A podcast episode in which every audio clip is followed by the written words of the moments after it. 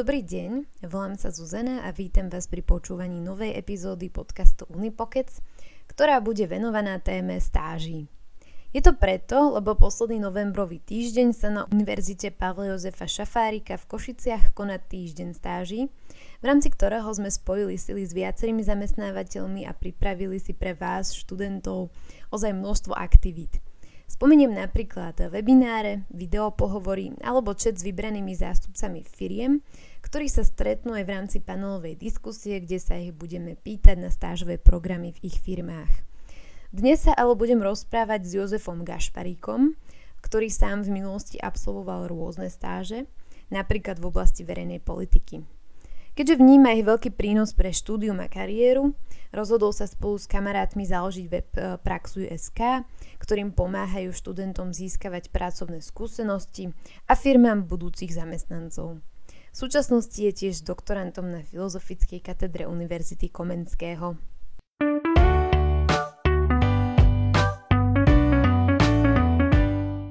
Začnem takou uh, úvodnou otázkou, ľahkou.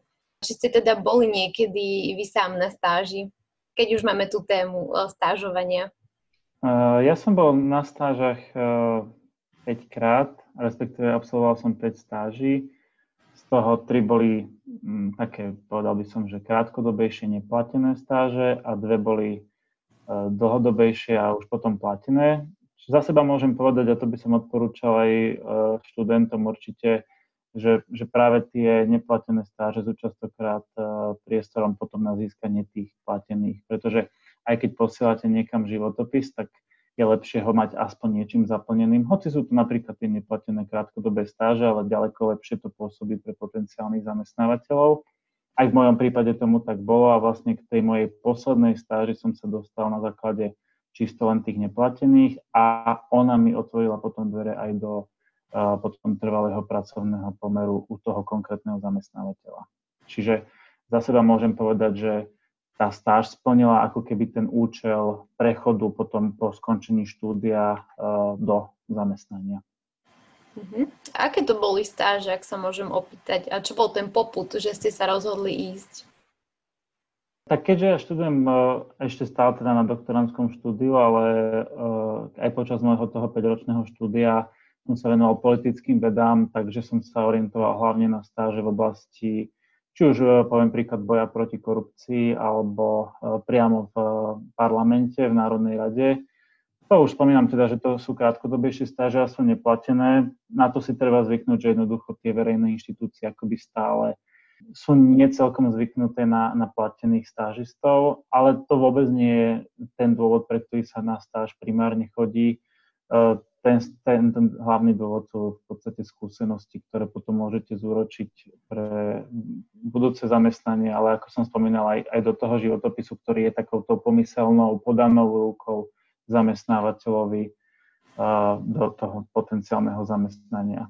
A ono je to v podstate dobré aj v tom, že, že študent si ohmatá ako keby to, či vôbec to jeho štúdium ho bude naplňať aj v tej praktickej forme, pretože teoretické poznatky sú jedna vec, ale potom druhá, druhá vec je to, že do akej miery naozaj sa ten študent chce venovať tej konkrétnej oblasti v tom svojom vzdelaní, alebo sa napríklad vydá niečím podobným, niečím iným, niečím, čo ho bude viacej naplňať. Takže aj v tomto majú tie stáže zmysel. A aj v mojom prípade tomu tak bolo, že ja som si vlastne na sebe overil, že naozaj ma baví tá téma tá téma eh, či už parlamentnej politiky alebo jednoducho verejnej politiky na Slovensku a nechcem sa napríklad venovať eh, jej mediálnemu uchopeniu alebo poviem príklad eh, nejakej inej oblasti, ako sú politické kampania.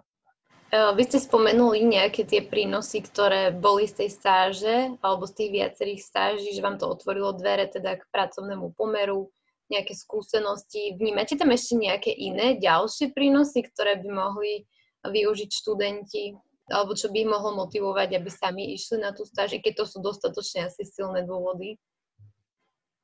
No, ďalším dôvodom, ktorý akože my identifikujeme v rámci projektu, sú potenciálne kontakty, ktoré tam môžu študenti získať.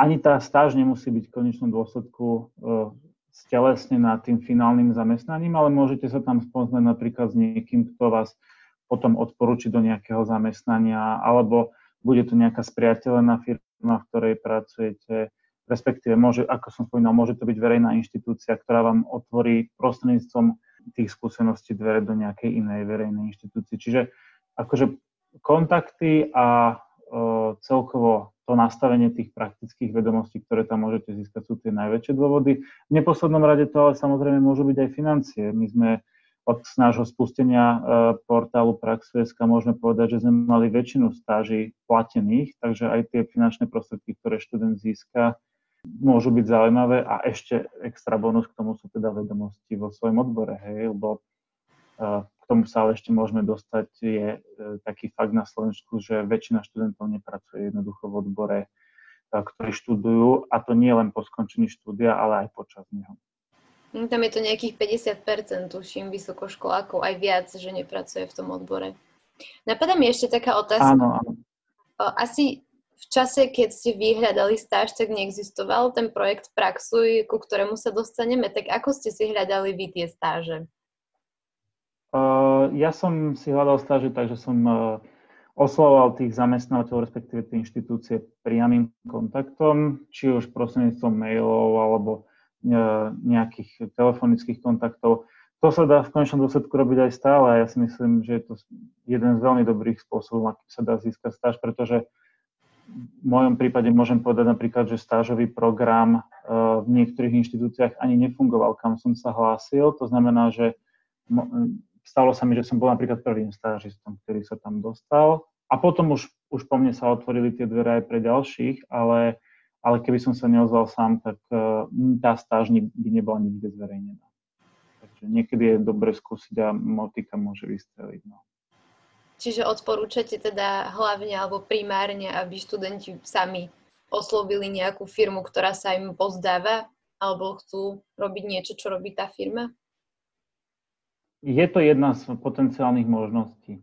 Nie je to jediná možnosť, ako som povedal, čím ďalej viac zamestnávateľov sa otvára uh, mladým ľuďom, to je dobré, ten trend je určite stúpajúci, jednak vidia to možno u svojej konkurencie, tí zamestnávateľia, jednak možno, že majú nejaké nové pracovné príležitosti, rozrastajú sa tie spoločnosti, takže tá možnosť tu je a v konečnom dôsledku zistujú, že, že mladí ľudia sú relatívne zaujímavá pracovná sila z hľadiska kreativity, z hľadiska flexibility, z hľadiska nejakých možno inovatívnych nástrojov. Takže tento trend tu, tu je badať, čiže čím ďalej viac firm sa už prirodzene otvára. To je dobre vedieť, že na druhej strane to treba uznať, že keď zamestnávateľ je uvedomený s tým, že áno, chcem tu takýchto mladých ľudí a nastavím to moje procesy, tak niekedy ten študent na týchto našich eh, portáloch môže vidieť, že áno, keď sa prihlásim na takúto stáž, viem, že je tu nejaký proces nastavený na to, aby som vôbec mal čo robiť a nebudem tu variť kávu, lebo aj to je množstvo eh, problémov, ktoré vznikajú pri takýchto príležitostiach. No na druhej strane, a môže sa stať, že nejaká inštitúcia možno nechce mať stážový program vo veľkom otvorený, ale možno, že jednému, dvom by tie dvere otvorili, keby sa prihlásili sami. Takže uh, nejaký taký všeobecný recept na to nie je, ale dôležité je vyvinúť vôbec nejakú aktivitu, či už hľadaním si proste stáže sám alebo navštevením tých pracovných portálov. Vy ste jeden taký vytvorili, volá sa Praxuj a my s vami teda už dlhšie spolupracujeme v rámci Career Clubu Eh, ktorý funguje na Univerzite Pavla Jozefa Šafárika v Kočiciach. Tak skúste nám niečo povedať, ako vznikal, kto je za ním, vy ste teda jeden z tvorcov, eh, ako to tam funguje. Uh-huh. No inak v prvom rade by som teda rád povedal, že uh, vy ste veľmi inovatívna škola v tomto, lebo ešte sa nám nestalo, že by nejaká univerzita vyvíjala až toľko aktivity pre svojich študentov, aby im jednoducho sprostredkovala nejaké podcasty, nejaké diskusie, vôbec nejaký kariérny klub, to som ešte ani nepočul, že by nejaké školy mali, respektíve, že by to mali až tak dobre rozbehnuté. Takže toto v prvom rade chcem oceniť a ďakujeme, že, že teda máme tu možnosť e, byť jeho súčasťou. My ďakujeme. Čo sa týka nášho uh, projektu, my sme ho spustili pred, už to budú 3 roky, dokonca mám pocit, že asi pri, priamo v tomto mesiaci to budú 3 roky od jeho spustenia. Založili sme ho, ako tak povedal by som, štyria kamaráti s tým, že sme na sebe videli aj na svojom okolí, že množstvo mladých ľudí jednoducho odchádza jednak zo svojich miest, kde študovali napríklad na stredných školách, ale jednoducho aj, aj zo Slovenska do zahraničia A častokrát sme videli, že sú to veľmi schopní mladí ľudia, ktorí, ktorí jednoducho pre Slovensko by boli veľkým potenciálom pre, pre rozvoj či už startupov alebo akýchkoľvek oblastí, ktorým sa venujú. A je to obrovská škoda. Preto sme si povedali, že keby tí mladí ľudia cítili, že je po nich dopyt, že majú tu svoje oplatnenie, že jednoducho tá krajina ich naozaj potrebuje, tak možno by nemuseli odchádzať do zahraničia a v neposlednom rade možno by ani nemusela byť taká vysoká nezamestnanosť možno v niektorých odboroch, lebo nezabúdajme aj na to, že sú vysokoškolské odbory, ktoré majú 10% nezamestnanosť. Takže to je veľká ironia, ak niekto študuje prakticky 16 rokov a stále nemá e, zamestnanie. Takže e, celkovo sme sa chceli venovať tejto téme a pomôcť mladým ľuďom, aby cítili, že ten, ten priestor tu pre nich je na tú realizáciu. Mm, postupne sa ten, ten, ten záujem aj na našom portáli zvyšoval. My sme na začiatku nemávali ani toľko ponúk, ale postupne sme zistovali, že to rastie a myslím, že tých ponúk sme mali už okolo 800 na našom portáli a tisícky, tisícky e, vysokoškolákov, ktorí sa uchádzali o tieto pozície, takže akože ten dopyt tu je na obidvoch stranách, čiže aj mladí ľudia sú aktívni, aj tí zamestnávateľe ich tu chcú a toto je naše posolstvo, ktoré by sme radi E, posúvali ďalej tým mladým ľuďom, že jednoducho táto, táto krajina ich určite potrebuje a má pre nich príležitosti, ktoré môžu využiť. Mm-hmm. Možno keď máte nejaké také interné štatistiky, tak je rovnaké množstvo tých ponúk na stáž v rámci západného Slovenska a východného Slovenska, dajme tomu? Áno, máme na to štatistiky. veľmi podobne to kopíruje vlastne trh práce, takže tak ako keď sa pozrieme na trvalé pracovné pomery a vidíme, že jednoducho to západné Slovensko, ja nie som napríklad zo západného Slovenska, ja som zo stredného, aj tam cítiť veľký rozdiel, že, že proste Bratislava, Trnava je v tomto ďaleko plnšia pozíciami než e, napríklad Banská Bystrica, odkiaľ pochádzame my, alebo možno Prešov, Košice. To ale neznamená, že by neboli príležitosti aj inde. Je ich síce menej, ale ale aj tak existujú. To znamená, že napríklad aj v Košiciach máte veľkých zamestnávateľov, ktorí sú určite otvorení mladým ľuďom a aj v konečnom dôsledku aj vaše, vaše kariérne poradenstvo je znakom toho, že existujú jednoducho zamestnávateľia, ktorí majú záujem o vysokoškolákov. Čiže e, nie je ten počet rovnaký, ale nemôžeme povedať, že by dopyt e, niekde na Slovensku po vysokoškolákoch neexistoval. My sme mali dopyt po vysokoškolákoch aj z obcí, napríklad z obce Rohožník nám prišlo 50 e, stáží hej, na náš portál, čiže nedá sa povedať, že by niekde neexistoval ten dopyt, akože e, samozrejme je to diferencované podľa nejakého rozvoja toho regiónu, ale, ale postupne sa to stále zlepšuje, takže tam možnosť tu pre vysokoškolákov je kdekoľvek.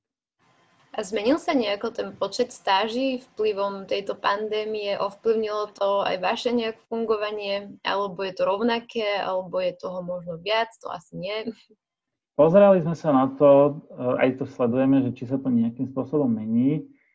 Máme viacero poznatkov, ktoré sú celkom zaujímavé aj z hľadiska možno výskumu že počet napríklad platených stáží nám nejakým spôsobom výrazne neklesol, respektíve ten pomer sa nezmenil. Hej, nedá sa povedať, že pandémia by napríklad spôsobila, že, že teraz je viacej tých neplatených. Toto, toto neevidujeme, ale celkový počet stáží evidujeme, že je znížený, obzvlášť tej prvej vlne. Uh, máme dáta, ktoré hovoria, že až mám pocit, že okolo 75% vysokoškolákov pracuje vlastne na dohody. No a odstrániť, eh, no, odstrániť, akože rozlúčiť sa s dohodárom je prakticky to najjednoduchšie, čo môže zamestnávateľ urobiť a obzvlášť v časoch, keď má potenciál straty príjmu, boli dohodári jednoducho najzraniteľnejšími zamestnancami v rámci spoločnosti. Takže toto sme zaznamenali, že eh, ten počet stáží klesal a aj leto bolo pomerne, nejaké pribudali, ale bolo pomerne chudobné na stáže. Čo môžeme povedať je, že september, október sú veľmi úspešné mesiace, obzvlášť október bol napríklad jeden z najúspešnejších mesiacov v histórii nášho portálu za 3 roky. Takže to, čo sa stratilo v vlastne tej prvej vlne, už v tejto druhej vlne vidíme, že zamestnávateľe majú tendenciu opäť naberať.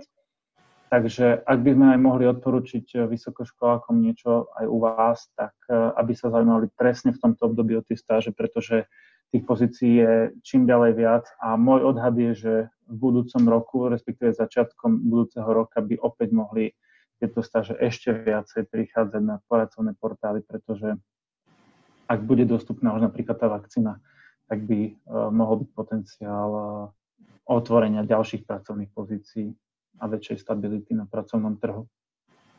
A aké typy stáží dominujú? V akých oblastiach? Pozerali sme sa na tie dáta konkrétne. Z dlhodobého hľadiska um, je vysoký záujem napríklad o študentov marketingu, ekonómie. Máme vysoký dopyt aj po spoločenských vedách ako takých vo všeobecnosti. To znamená, či už je tam nejaké právo, politické vedy, ale, ale aj, poviem príklad, psychológia, sociológia a podobne. No, v neposlednom rade samozrejme informatika. Keď sme sa pozreli na nejaký rozdiel z hľadiska toho trendu v priebehu tohto roka, tak e, sme zistili, že napríklad záujem o študentov ekonómie mierne klesol. Tam bol, tam bol ten prepad najbadateľnejší aj o študentov marketingu. Samozrejme, študenti informatiky, aj tam sme zaznamenali prepad, ale nebol až taký výrazný napríklad. Čiže je to rôzne. Ehm, neviem to nejakým spôsobom zhodnotiť, že čím to je, že, že napríklad od tých študentov ekonomie ten, ten dopyt tak klesol, ale, ale aj tam vidíme ten trend, že opäť e, ten dopyt narastá. Sú ešte nejaké také zaujímavé dáta alebo nejaké zistenia, e, ktoré vyplynuli v rámci toho roka, keď si to porovnávate niečo, čo by mohlo byť zaujímavé pre študentov, okrem toho, čo ste už spomínali, že tá oblasť stáží alebo počet Uh-huh. O, ako som povedal, podľa mňa najzaujímavejšie a najdôležitejšie je, že uh, z hľadiska trendu toho trhu práce sa akoby firmy už uh, lúčia s tou, s tou pandémiou v tom mhm. duchu z toho prepúšťania uh, dohodárov. A teraz vidíme ten trend toho, toho naberania mladých ľudí. Takže toto je podľa mňa to najdôležitejšie, čo sa dá z toho vyťahnuť. Ak by sme sa pozreli na všeobecné, všeobecné dáta, napríklad podľa tých oblastí, tak uh, platí v podstate len to, čo som spomínal, že počet tých pracovných pozícií uh, začína narastať, ale, ale ten, ten dopyt po niektorých odboroch je nižší ako po iných. No. Tak by som sa opýtala, ak viete na toto odpovedať, tak uh, po ktorých študentoch možno taký dopyt nie je? Že keď napríklad počúvajú, tak čo, čo nie je úplne perspektívne z hľadiska štúdia? Uh, ja som sa presne na toto pozeral v, akurát tento týždeň a ten najnižší dopyt, ono je síce ťažko povedať, že, že či po nich nie je úplne žiadny dopyt, ale, ale z hľadiska toho, akým spôsobom majú priestor pre uplatnenie, tak najnižší priestor pre uplatnenie mali študenti lesníckých a polnohospodárských vied, kde tá nezamestnanosť je na úrovni až 11% a hneď za nimi v tesnom závese sú študenti e, venujúci sa kultúrnym vedám, mm-hmm. čiže nejaká kulturológia je, nechcem povedať, že najmenej perspektívny, pretože my si razíme takú filozofiu, že ak niekto chce byť dobrý a ak sa tomu naozaj venuje, tak nemal by brať ohľad na nejaké štatistiky, ale mal by si za tým, čo ho baví. To bez ohľadu na to, že či mu niekto tvrdí, že že bude mať nízky príjem alebo sa neuplatní. Jednoducho, ak niekto vidí v tom svoj potenciál, určite nie do toho ide, ale ak niekto váha a rozhoduje sa medzi, poviem príklad, kulturológiou a poviem príklad štúdiom práva, tým nehovorím, že to je podobné, ale ak by niekto váhal niečom potenciálne takomto, tak môžeme povedať, že sú isté odbory ako právo, ktoré majú napríklad väčší potenciál než, než nejaká, nejaká veda o kultúre hľadiska dát. Uh-huh. Ale z toho, čo hovoríte, tak mi vychádza, že to nie je až také depresívne, že tí študenti sa nemusia až tak báť, že ten trh práce ich ako keby nepojme, že stále sú tam nejaké príležitosti. To je pozitívne však.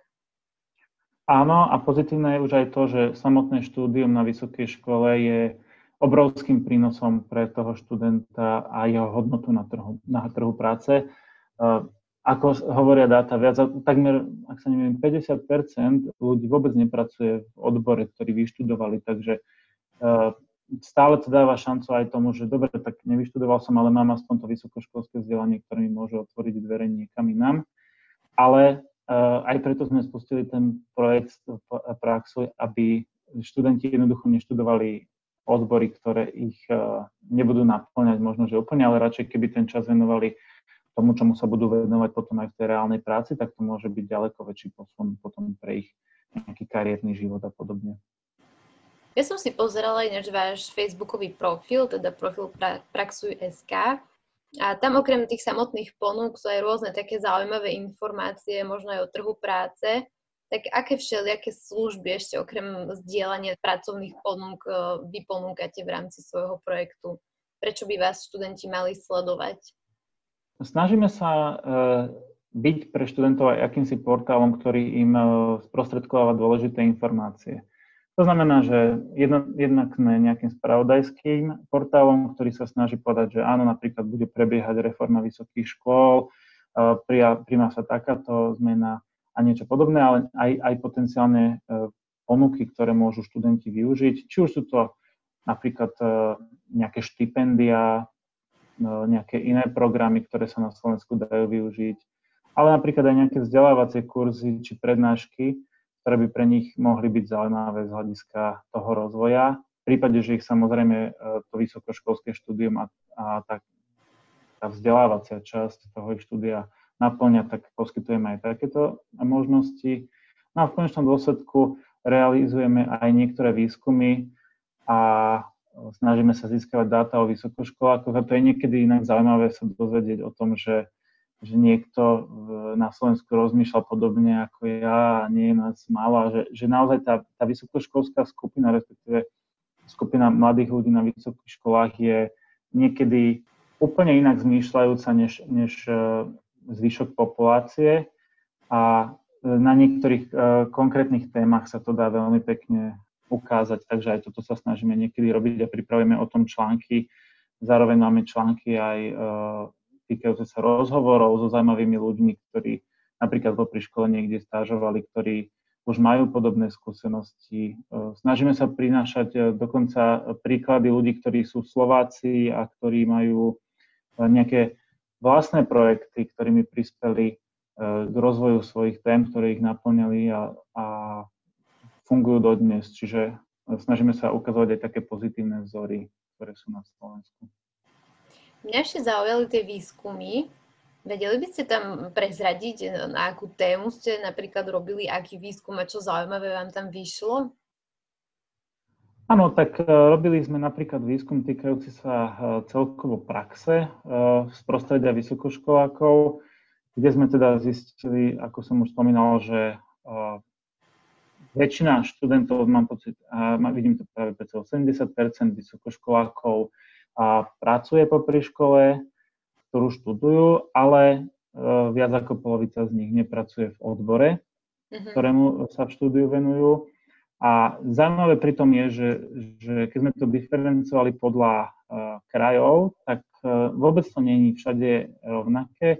Napríklad uh, Nitrianský kraj tam mal až 70% vysokoškolákov, ktorí nepracujú v odbore, ktorí študujú popri štúdiu, čo je akože veľmi výrazné číslo. A naopak napríklad e, samozrejme v Bratislavskom alebo Trnavskom kraji bolo toto číslo e, o niečo nižšie. Toto bola jedna zaujímavá vec, ale venujeme sa aj takým témam, ktoré nevyplývajú úplne nevyhnutne e, zo štúdia alebo z praxe ako takej. Venovali sme sa napríklad koronakríze v tomto čase a zistovali sme, koľko vysokoškolákov napríklad stratilo prácu počas koronakrízy a tam sme zistili, že až takmer 30% vysokoškolákov prišlo o prácu kvôli koronakríze. A to bavíme explicitne o tej prvej vlne. Takže to je pomerne výrazné číslo a preto vidíme, že, že aj tie firmy sa už opäť otvárajú, pretože podľa týchto našich dát môžeme povedať, že ako keby naplňajú tie pozície, ktoré uh, otvorili, ktoré uvoľnili v dôsledku tej prvej vlne pandémie. Chystáte sa sledovať to aj ďalej, ten vývoj? Áno, áno, e, určite. E, plánujeme niekedy na buď tento mesiac alebo začiatok budúceho mesiaca opäť prieskum. my sa snažíme, aby tá vzorka bola vždy relevantná, takže toto bol napríklad vzorka 2000 ľudí. Mm-hmm. A, ale realizovali sme aj prieskum, neviem teda, či vás to bude zaujímať, ale týkajúce sa napríklad e, opatrení a napríklad plošného testovania a vakcinácie vysokoškolákov a podobne. Takže aj, aj v takých tých spoločenských témach sa snažíme otvárať, e, otvárať nejaké dvere dátam a zisťovanie tomu, ako, ako sú nastavení slovenskí vysokoškoláci. Super, tak to sú všetko zaujímavé veci. Tu si myslím, že by mohli mať záujem študenti dostávať takéto informácie. Tuším, ste na Facebooku, ste aj na nejakých iných sociálnych sieťach, nech ich vieme rovno odporučiť. Áno, sme na Facebooku a sme na Instagrame. Ako fungujeme aj na LinkedIne, ale predsa len tam to nie je až také zaujímavé z hľadiska dopytu vysokoškolákov. A preto sú hlavne kľúčové teda e, Facebook, Praxoj a Instagram Praxoj a potom máme ešte vytvorenú vysokoškolskú skupinu s názvom Vysokoškoláci na Slovensku, kde sa e, študenti ako keby sami zdôverujú napríklad so svojimi otázkami, so svojimi problémami a nejakí študenti kľudne aj z iných e, škôl alebo z iných inštitúcií sa im snažia poradiť pri vyriešení problémov, takže aj toto môže byť celkom zaujímavé pre vašich študentov. Určite, tak ja týmto vyzývam našich študentov, aby si to pozreli a prípadne sa stali fanúšikmi a sledovateľmi. No a mám tu ešte takú jednu bonusovku, že aké najzaujímavejšie stáže ste kedy ponúkali na portáli, na čo si tak spomeniete? Možno zaujímavé, možno niečím výnimočné. Napadá vás niečo také? Uh, napadá mi jedna, ktorá napríklad zaujala mňa, to, boli, to bola pozícia týkajúca sa toho, že študenti mali hrať hry a ich úlohou, mimochodom bola to celkom dobre platená pozícia, a bolo vlastne spisovať chyby, ktoré v tých hrách nájdu. A to bolo akože celkom zaujímavé. Potom sme mali pozíciu napríklad uh, mystery shopera, orientovaného napríklad na študentov uh, marketingu, kde takisto mali uh, analyzovať chyby pri jednotlivých predajniach a celkovo marketingovej napríklad stratégii z nášho pohľadu je ale každá stáž niečím zaujímavá a ten študent si nájde v rôznych stážach rôzne veci, ktoré ho zaujímujú. Takže to, čo napríklad zaujalo mňa, nemuselo zaujať niekoho iného a naopak. Takže ja si myslím, že každá stáž má niečo do seba a, a odporúčame teda určite si pozrieť tú, tú ponuku. My odporúčame tiež. No a na záver, e, máte nejaké také posolstvo v úvodzovkách, čo by ste teda chceli študentom e, touto formou podcastovou e, odprezentovať? Určite by som chcel povedať len toľko, že je dôležité začať.